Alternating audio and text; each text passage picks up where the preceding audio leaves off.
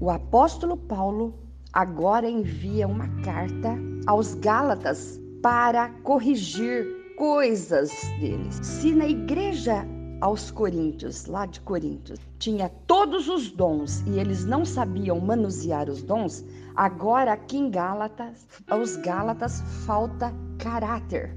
E Paulo agora vai dizer que não basta ter dons, porque dons, ter dons não é sinônimo de santidade, mas nós precisamos ter o fruto do Espírito.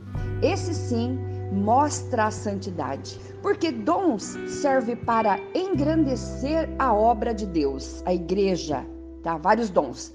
E fruto do Espírito é para eu testemunhar de Cristo, testemunhar que Cristo está na minha vida tá? Então, aquele que tem o, o fruto do Espírito dá testemunho de santidade. Ele nem precisa falar, ele dá testemunho de santidade. Vamos nessa? Vamos ouvir esse estudo?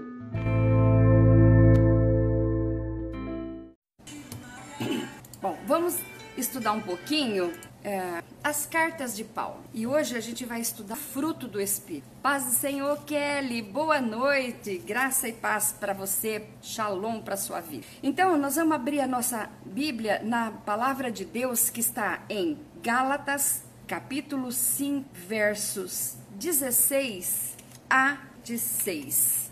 Mas deixa aberto aí para a gente meditar desde o 13.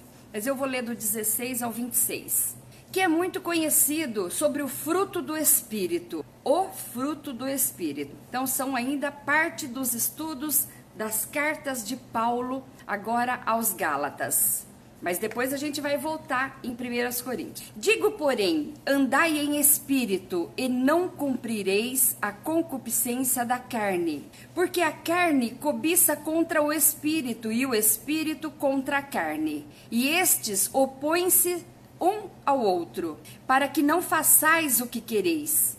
Mas se sois guiados pelo Espírito, não estais debaixo da lei, porque as obras da carne são manifestas, as quais são adultério, fornicação, impureza, lascívia, idolatria, feitiçaria, inimizade, porfias, emulações, iras, pelejas, dissensões, heresias, invejas, homicídios, bebedices, glutonaria e coisas semelhantes a estas, acerca das quais vos declaro que já antes vos disse que os que cometem tais coisas não herdarão o reino de Deus.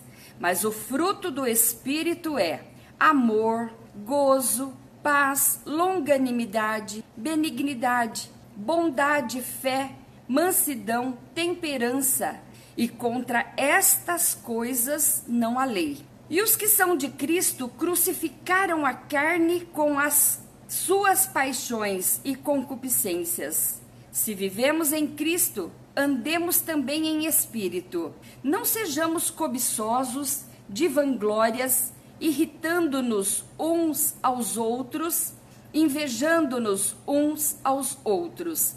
Gálatas capítulo 5, 16 a 26. Então, a gente sabe que dom é uma coisa, fruto do espírito é outra coisa. Então vamos falar dom versus fruto do espírito. Os dons que Deus nos dá e que Paulo relaciona também na carta de 1 aos Coríntios é a forma de atuação, são os dados por Deus para uso do crescimento da igreja, da igreja de Cristo, porque a igreja não é de outro dono a não ser de Cristo. Jamais deverão ser usados para promoção pessoal. Ah, eu tenho este ou aquele dom. Nós somos apenas instrumento da sua preciosa vontade. Os dons são dados gratuitamente a quem Deus quer dar. Então, como que é essa coisa de dar dom? Por exemplo, eu tenho dom de curar, dom de profetizar. Então, eu posso ter o dom de profetizar ou o dom de curar, mas eu simplesmente não sou dona do dom. O dono do dom é que vai fazer acontecer. Então, por exemplo, fala assim: ah, mas então, já que tem os dons de curar, vai lá para Manaus, vai curar então as pessoas, se Deus mandar. Então não é assim, ah, eu tenho o dom de curar, vou sair curando todo mundo. Não é assim, porque a, a, quem tem o dom só tem o dom, mas ele é apenas um instrumento, ou seja, ele é um martelo que se eu não pegar e bater, o prego não vai fincar. Então, se o Espírito Santo não curar, não adianta eu ter o dom, porque não vai ser curado. Então é assim que funciona. Esse é o dom. E quem tem dons é sinônimo de santidade? Olha, a pessoa tem o dom de revelação, dom de cura, dom de qualquer dom. É sinônimo de santificação? Não, não é. Porque a igreja de Coríntio tinha todos os dons. E a igreja que mais deu trabalho para Paulo. Lá tem todo tipo de problema, todo tipo de pecado dentro da igreja. A gente já estudou um problema. Nós vamos agora na próxima live, segundo e terceiro problema, e vamos ver quantos problemas Paulo enfrentou com aquela igreja que tinha todos os dons. O, o, quando Nicodemos estava conversando com Jesus, Jesus falou para ele: Nicodemos, o vento sopra para onde ele quer e faz o que ele quer. Então, esse vento que Jesus estava falando não é simplesmente o vento, ele simbolizou para falar assim, ó, você consegue segurar o vento? Não, você não consegue. Então, o vento sopra para onde quer. E quem é o vento que Jesus estava falando? Jesus estava falando do ruá. Ruá no hebraico é o sopro de Deus, o Espírito Santo, o vento que simboliza o Espírito Santo em nós. Este sopra para onde ele quer. Como assim, professora Vilma? Ele sopra para onde tem necessidade. Se tiver uma necessidade de, de, de qualquer coisa dentro da igreja, esse vento vai soprar para que esse essa deficiência seja sanada, tá? Então, assim acontece com o fruto do Espírito Santo. Então, se nós falamos sobre os dons e falamos como é que eles acontecem, agora a gente vai falar então sobre o fruto do Espírito. Paulo não fala os frutos, mas ele fala o fruto. O Espírito Santo nos presenteia com esse doce fruto e cabe a nós mostrarmos ao mundo. Se de um lado os dons espirituais servem para engrandecimento da obra da casa da igreja, para crescimento da igreja, o, o, fruto do Espírito serve para eu testemunhar. Então, o fruto do Espírito faz com que eu testifique que o Espírito Santo está movendo em mim. Lindomar, paz Senhor, boa noite. Quando nós funciona dessa forma, Misa, tudo bem? Ó, funciona dessa forma. Quando nós aceitamos a Cristo, aceitamos a verdade, não para agradar alguém ou fazer média para essa para alguém. Quando nós aceitamos de verdade, não para agradar ou para fazer média para alguém, mas quando nós aceitamos a Jesus Cristo de verdade, ele nos batiza com Espírito Santo e com fogo. Nós já temos live aí de, de, das cartas de João e vimos que João Batista disse assim: Olha, eu sou o que batiza com água, mas vem um que vai batizar com o Espírito Santo e com fogo. O que significa ser batizado com o Espírito Santo e com fogo? Significa que eu recebo o Espírito Santo e já começo a entender melhor a palavra de Deus, já começa a não ser tão difícil para mim entender, porque o autor entra dentro de mim. Então eu já começo a entender mais a palavra de Deus, saber mais o que ler, como. Então, Jesus batiza com o Espírito Santo e eu já tenho essa alegria da salvação. E com fogo. Então, batizar com o Espírito Santo e com fogo, o que significa batizar com fogo? Quando Jesus batiza, me batiza com fogo, que eu aceitei a Jesus, esse fogo tem duas finalidades. Uma é que o, o vento sopra, né, para um lado, para outro e vai movendo toda aquela sujeira, todas aquelas coisas ruins, aqueles vícios, idolatria que estava em mim, o vento, o Espírito Santo vai movendo, tipo, amontoando e o fogo vai limpando. Então, vai purificando. Por isso que muitas das vezes as pessoas falam assim: Venha, aceita Jesus, venha como você está, pode vir, porque quando Jesus batiza com o Espírito Santo e com fogo, ele vai fazendo a limpeza. Aí as pessoas tinha vício, vai, vai limpando, a partir do momento ela vai sendo purificada, tá? Então, esse batismo, o fogo vai limpando. Agora, tem uma coisa: todos passarão pelo batismo de Jesus, todos todos, 100%. Mas aí alguém fala assim, eu digo assim: "Ah, aceite a Jesus, porque Jesus é tão bom. Olha, Jesus cura, Jesus salva, Jesus põe alegria na nossa alma. Num tempo tão difícil, a gente conversa com ele, liberta assim na nossa alma. A gente chora aos pés dele quando levanta, a gente tá parece que aliviado, a gente conversou com o consolador, porque Jesus é o consolador. Aceite a Jesus. Não, não, olha, não pode deixar mais para frente e tal. Problema não, vontade. Aceite se quiser. Ai, mas só que tem uma coisa: todos serão batizados com Espírito Santo e com fogo. Há aqueles que serão batizados só com fogo. E aí Jesus vai dizer: naquele dia do julgamento: Apartai-vos de mim, vocês não me quiseram. Apartai-vos de mim, malditos, para o fogo eterno, que era estava preparado apenas para os demônios e seus anjos. Mas vocês quiseram. Então, tem essa preocupação aí, tá? Todos serão batizados. Então, Jesus é o Senhor. Nele está o amém.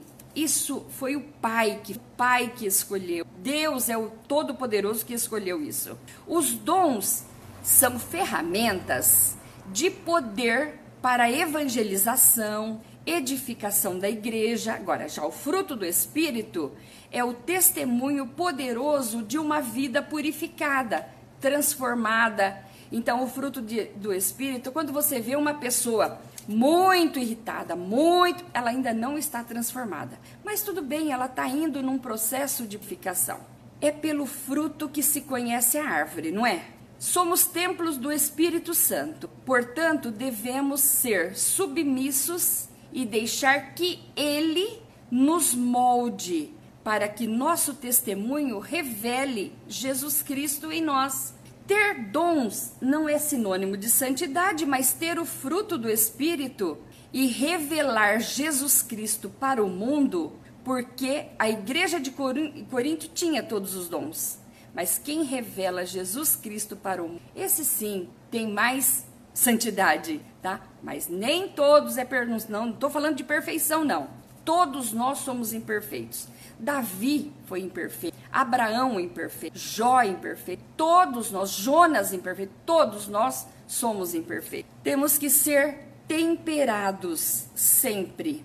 Os coríntios usavam bem os dons, tinham todos os dons usavam os dons de modo muito bem desarraigado, muito mau uso, fazia mau uso. E os Gálatas, eles usavam a liberdade de forma. Então, se a igreja de Coríntios usava os dons de forma equivocada, errada, e Paulo teve que corrigir, os Gálatas, aqui nesse em Gálatas, não é uma igreja só, mas é a região da Galácia, usavam a liberdade de forma errada.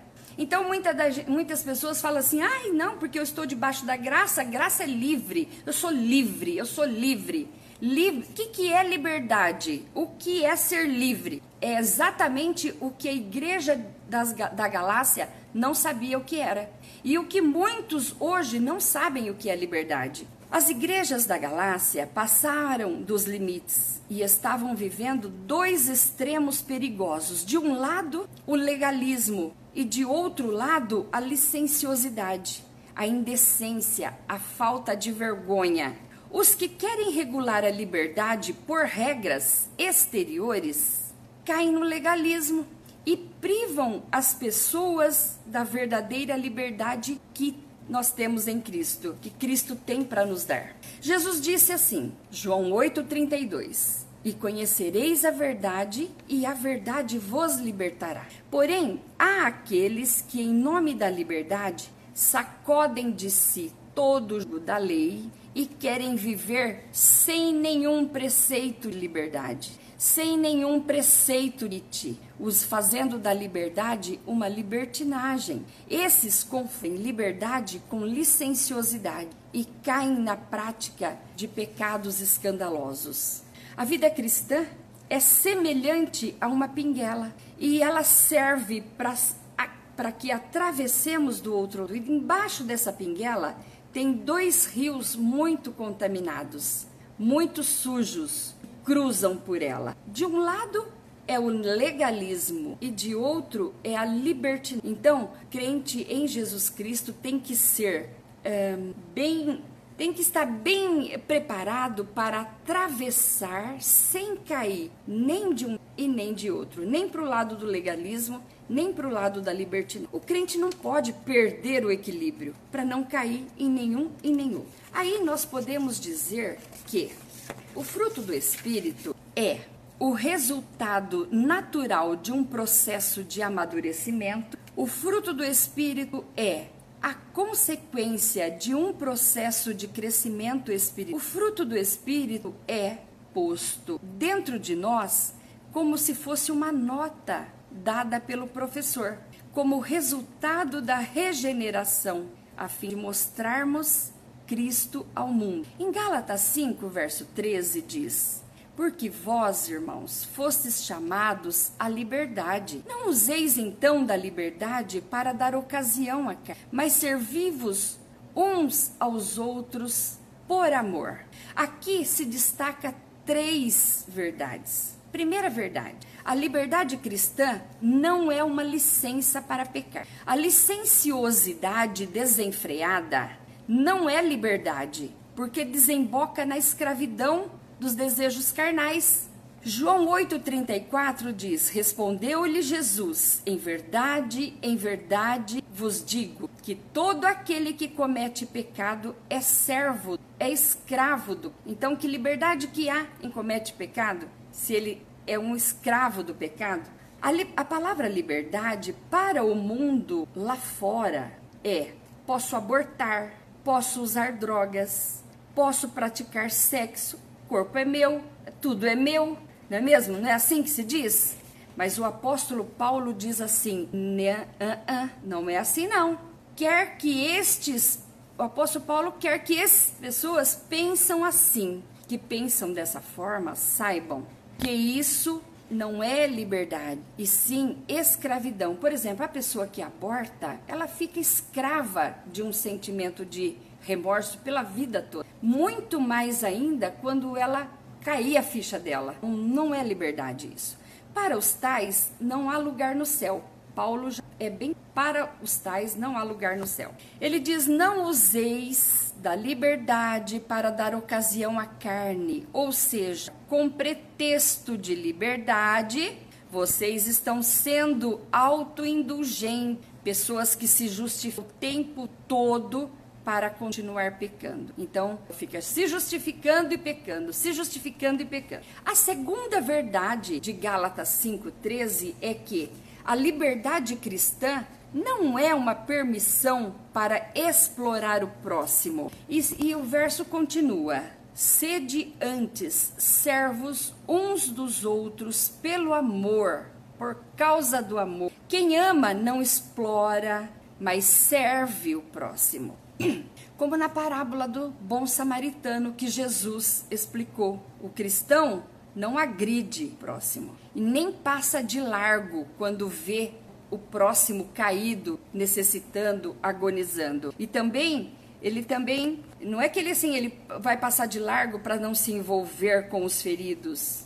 Ele se envolve. O cristão, aquele a pessoa que tem amor ao próximo se envolve. Então, mas ele vê também não, ele não só passa de, não passa de largo, ele se envolve, ele vê, se aproxima, cuida. E Jesus falou: não é só do amigo, até daquele que for inimigo, até daquele que te causou. Somos livres em nosso relacionamento com Deus. Essa liberdade custou o sangue de Jesus. Foi quando o véu se rasgou de alto. Muitas das vezes a gente fala assim: ah, liberdade, sou livre, livre. Não é livre para fazer as coisas materiais, desejos carnais, não. Nós somos livres para entrar na presença de Deus, livre para entrar no Santo dos Santos, falar com Deus. E Jesus falou assim: ó, quando você chega lá, tudo que pedir em meu nome eu faço. E mas agora, se, da mesma forma que nós somos livres para entrar na presença de Deus, a gente é escravo aqui na horizontal com uns com os outros, nos relacionamentos. Por isso que a gente está aqui, sempre servindo, sempre pensando no próximo, não é mesmo? E é assim que tem que ser. A terceira verdade de Gálatas 5,13 é que a liberdade cristã não é uma autorização para ignorar a lei. Tem gente que diz, ah, Novo Testamento, a lei acabou, aboliu, acabou, encerrou. Não, senhor. Tá? Nós não podemos ignorar a lei. Nós não podemos ignorar os escritos de Moisés, a Torá, os profetas. Nós não podemos, porque eles são a base de. E a lei não foi abolida. O próprio Jesus falou: Eu não vim aqui para estragar toda a lei, não. Eu vim aqui para cumprir. Então, ele cumprindo a lei, ele estava nos ensinando. E ele falou assim: Olha, se vocês não conseguirem, é só me chamar. Eu... Aí, Gálatas deixa eu que se é Gálatas, Gálatas, o verso 5, o 14 é: Porque toda a lei se cumpre em um só preceito, a saber, amarás o teu próximo como a ti mesmo. E o que significa isso? É que nós não somos aceitos por Deus por guardarmos a lei. Aí, então agora eu vou guardar a lei e pronto, já estou salvo. Não, mas eu guardo a lei porque o Senhor me salvou. Então eu guardo a lei, porque fomos salvos e o Espírito Santo nos capacita a guardar. A palavra de Deus diz para aqueles que acham que não tem lei. O Espírito Santo nos motiva a obedecer os mandatos. E em Apocalipse 22, 14 diz: Bem-aventurado aqueles que guardam os mandamentos, para que tenham direito à árvore da vida e possam entrar pelas portas. Olha, meu irmão, lembre-se de uma coisa: o que fez Adão e Eva ser excluído do paraíso foi a falta de guardar o mandamento do Senhor, o, man, o, que o Senhor mandou fazer. Tudo a lei. O apóstolo Paulo identificou dois perigos que atacavam as igrejas da Galácia. Dois. Primeiro, é passar da liberdade para a escravidão. A pessoa acha que tô livre, posso fazer o que quer e, a, e cai na escravidão do pecado. O segundo é transformar a liberdade, aquela liberdade que Cristo veio para nos dar, em licenciosidade. Posso tudo, faço o que eu quiser, a falta de vergonha. Então, nós não podemos transformar essa liberdade. E temos que primeiro entender que é liberdade. A liberdade é entrarmos na presença de Deus, coisa que não se podia. Então, hoje nós somos livres para entrar no Santo do Santo. Então, a liberdade é vertical. A escravidão é horizontal, nós uns com os outros. Como que isso é possível? A resposta é: Gálatas 3, verso 2 diz que é pelo Espírito Santo. Tudo é possível quando o Espírito Santo que está dentro de nós nos capacita, nos orienta, nos ajuda. Só Ele pode manter-nos verdadeiramente livres. Não adianta você dizer, vou me controlar, vou comer menos. Não adianta. Eu vou agir assim ou agir assado, você não vai conseguir. A gente não consegue sozinho. Porque quem controla o nosso espírito é o Espírito Santo Deus.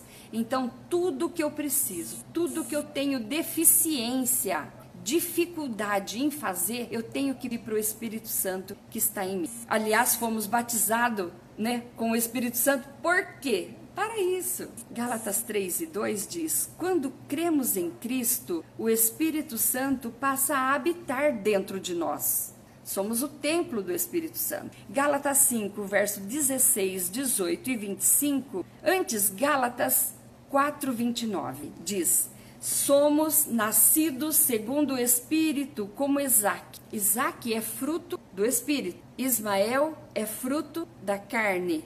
Então, Paulo cita isso para a igreja de, da Galácia. O Espírito Santo nos dá a certeza da salvação. Gálatas 4, verso 6. É o Espírito Santo que nos capacita a viver para Cristo e glorificá-lo. Você pode encontrar isso em Gálatas capítulo 5, verso 16, 18, 25. E agora, como o pastor Paulo, apóstolo Paulo, como vencer essa batalha interior? Porque é uma guerra, né? Espírito e carne, um, faz uma coisa, outro fazer outra, outros quer as delícias da terra, outro quer a viver com Deus. Então, o próprio Paulo dizia: aquilo que eu quero fazer eu não faço, mas aquilo que eu nem posso fazer eu faço. Então, é uma luta constante. Como entender a, nat a natureza dessa guerra espiritual dentro de nós?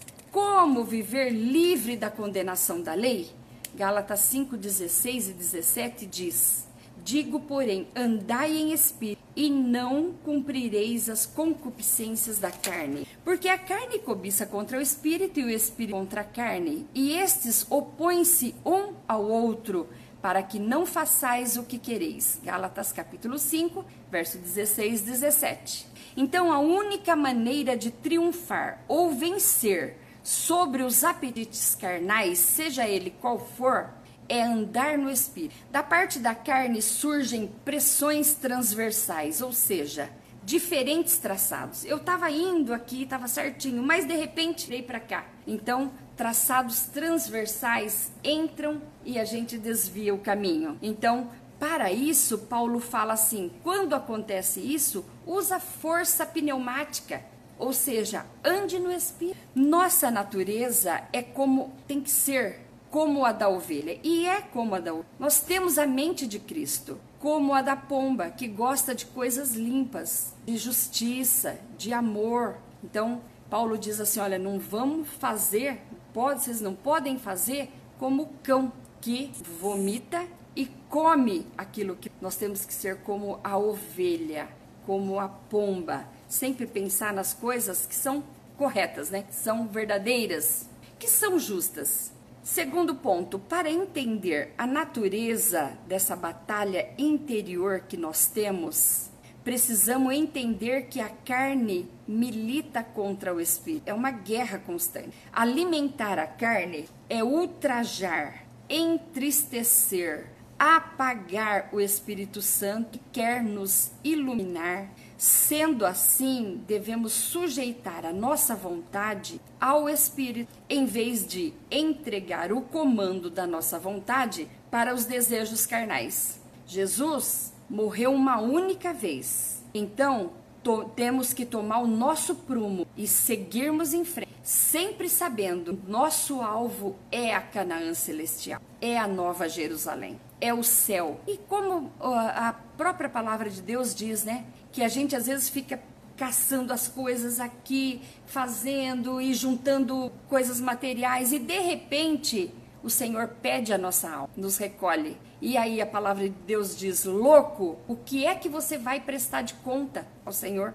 Então nós temos que pensar na nossa vida espiritual também. Terceiro ponto é para viver livre da condenação da lei, precisamos deixar o Espírito Santo nos guiar. Gálatas 5, verso 18 diz: Mas se sois guiado pelo Espírito, não estáis debaixo da lei. É aqui que muita gente se engana e diz que, ah, então se eu não estou debaixo da lei, eu não preciso cumprir nada, não preciso gastar nada. Engano. Olha, o ladrão, o infrator no trânsito, o matador, o adúltero, estão debaixo de uma lei e o fim deles é a condenação. Se é uma velocidade de 60 e eu andar a 65, eu não serei condenada? Sim, porque tem lei e eu preciso cumprir a lei. Estou debaixo da lei, preciso cumprir. Se o ladrão rouba, mata, ele não vai ser condenado? Vai, sim, por quê? Porque tem lei. E o que, que a lei diz? Que não pode roubar e não pode matar. E se ele roubou e matou, vai ser condenado.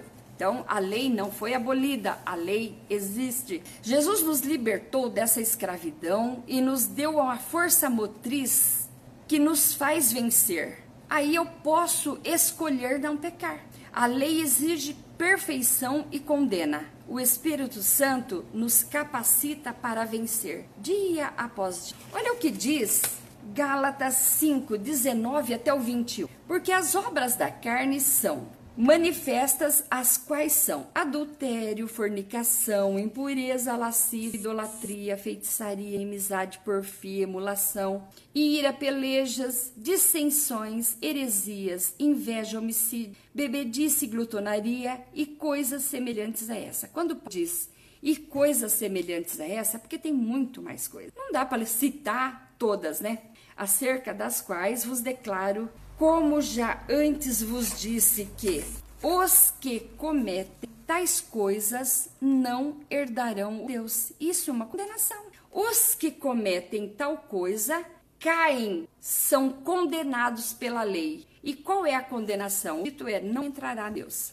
Depois de falar do conflito, a carne e o espírito, o apóstolo passa a falar sobre as obras da carne. Então, ele fala que há listas de pecados semelhantes a essa. Então, em Romanos, ele cita outra lista de pecados iguais a essa. 1 aos Coríntios, 2 aos Coríntios, Efésios, Colossenses, 1 Tessalonicenses, 1 Timóteo, 2 Timóteo, Tito, tudo ele cita listas como essas pecados. E ele diz: e coisas semelhantes a essa, mais ainda, não cessa.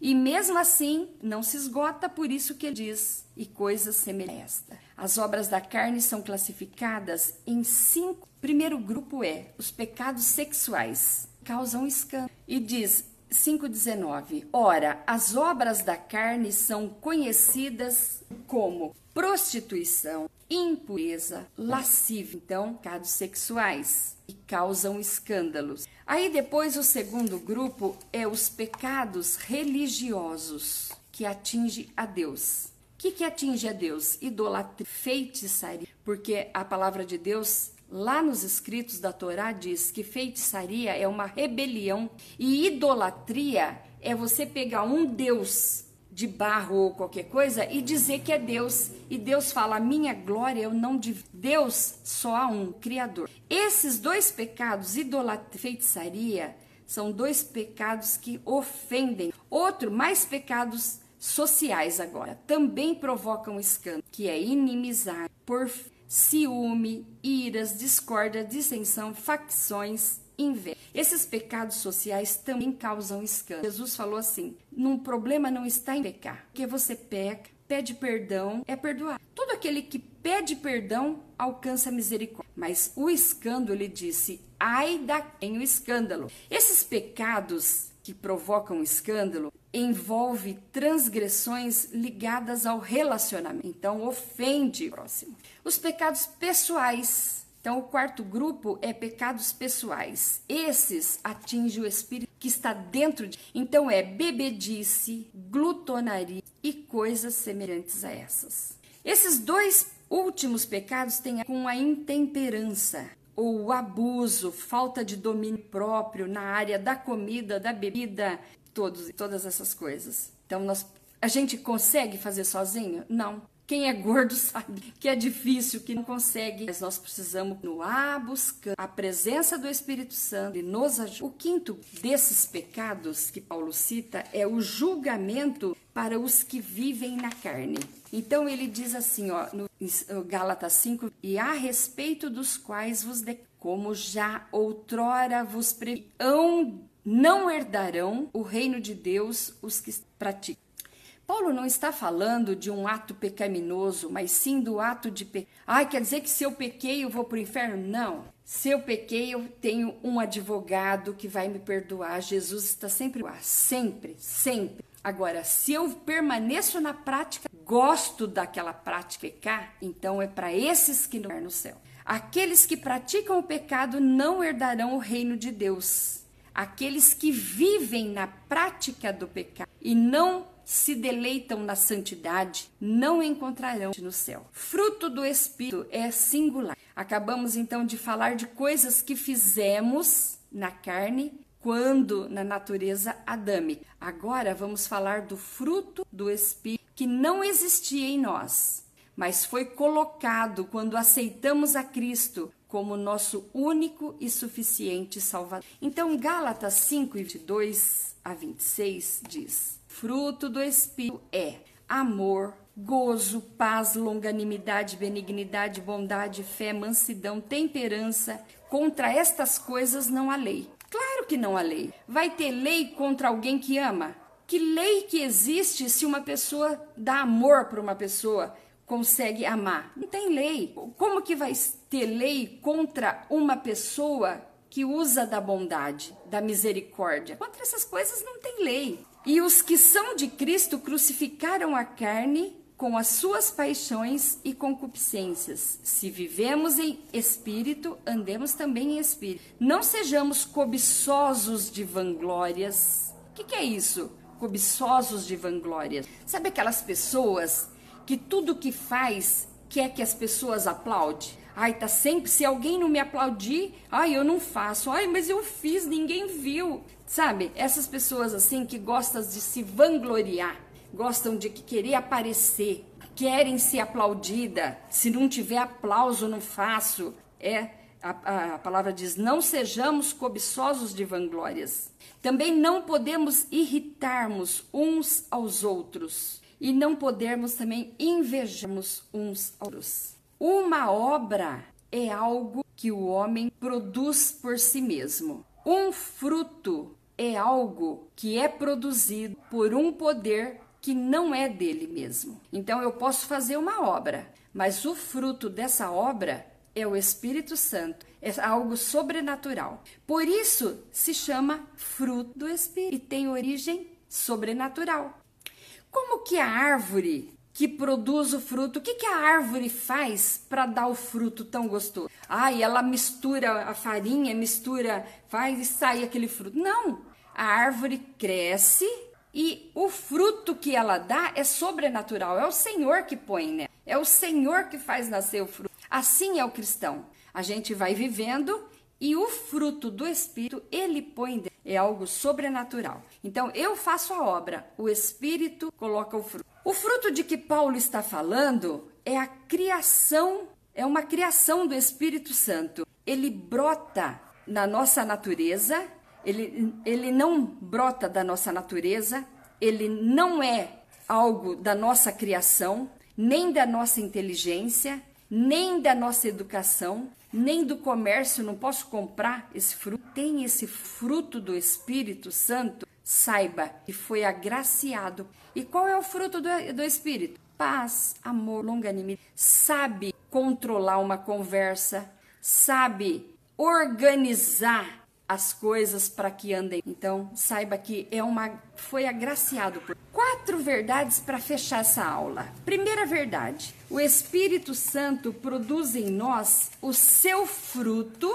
que é o fruto do Espírito. Alegria, amor, paz, longanimidade, benignidade, bondade, fidelidade, mansidão, domínio próprio Contra estas coisas não há lei. Olha, muitas das vezes a gente pode até uh, explodir, tal, tal. Cai, conserta. Aliás, eu sempre digo que a gente tem dois trabalhos, né? O de perder a paciência e o outro de correr atrás e pedir perdão. Então, dá trabalho ser impaciente. Paulo não fala de frutos, mas de fruto. Um com nove virtudes. Essas virtudes produzidas em nós pelo Espírito podem ser classificadas em três áreas. Primeira, a atitude do cristão para com Deus, a atitude do cristão para com as pessoas e a atitude do cristão para com ele mesmo.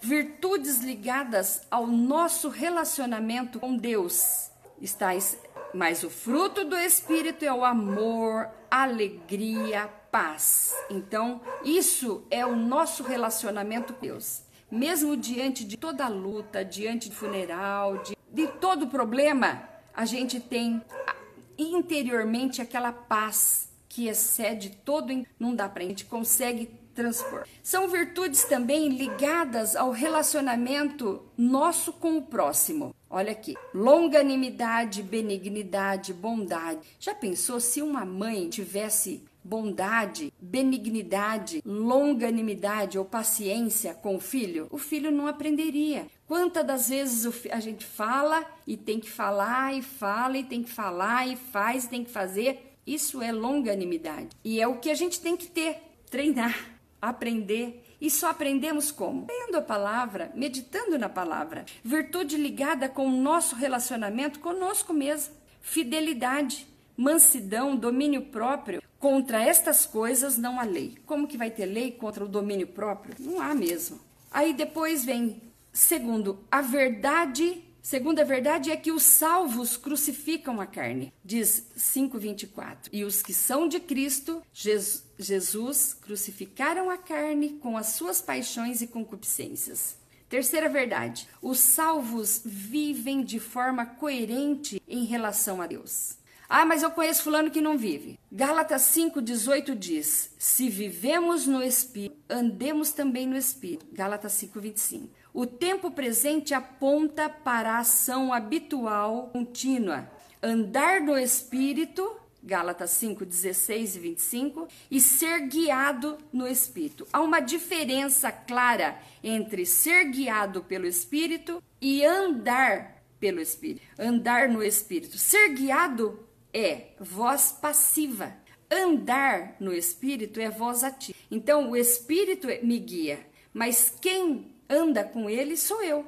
Às vezes ele toca no meu coração e faz e me anima, mas eu falo, quer saber, eu vou esperar esse ânimo passar, vou ficar aqui e não vou fazer nada. Essa atividade é minha, eu que tenho que fazer. Se eu não fizer, ele vai uma outra oportunidade, ele vai me animar de novo e eu também não vou ler a Bíblia de novo. Por exemplo, o Espírito Santo quer que eu estude a Bíblia, uma palavra, porque o Senhor tem uma palavra para falar comigo. Às vezes até para resolver um grande problema. E eu falo, quer saber? Eu vou deixar essa vontade passar. Então, quer dizer, eu fui guiado pelo Espírito, mas eu não andei no Espírito quando eu não fiz. Então, a, a ação eu não fiz. É o Espírito Santo quem guia, mas quem anda somos nós. Para ir finalizando, quarta verdade é que os salvos vivem de forma coerente em relação aos irmãos. Gálatas 5:26 diz: "Não nos deixemos de vanglórias, provocando uns aos outros, tendo inveja". Então esse negócio de querer fazer as coisas só para que os outros vejam, não. Paulo fala: "Para com essas vanglórias. Faça a obra do Senhor. Deixa que o Espírito Santo trabalhe". Então a diferença e relação entre o Espírito e os dons do Espírito é que os dons espirituais e o fruto do Espírito têm sua origem na mesma fonte, que é Deus. E ambos glorificam a Deus. Só que com os dons engrandece o corpo de Cristo, a igreja. Faz uma obra, cura enfermo, ora, intercede, engrandece a igreja. E, os, e o fruto do Espírito dá testemunho de Cristo. Então, conta que Jesus é o Rei da Glória, né? Que dá testemunho. E eu gosto desse louvor porque fala que o dono desse mar, dono desse mar bravo, também é nosso dono. O dono deste mar é Jesus. Nós não estamos aqui, caímos de paraquedas. O dono desse mar, como cantou a Rafaela e a Suzelei, minhas irmãs queridas, o dono desse mar também é o nosso dono. Que Deus abençoe a sua vida.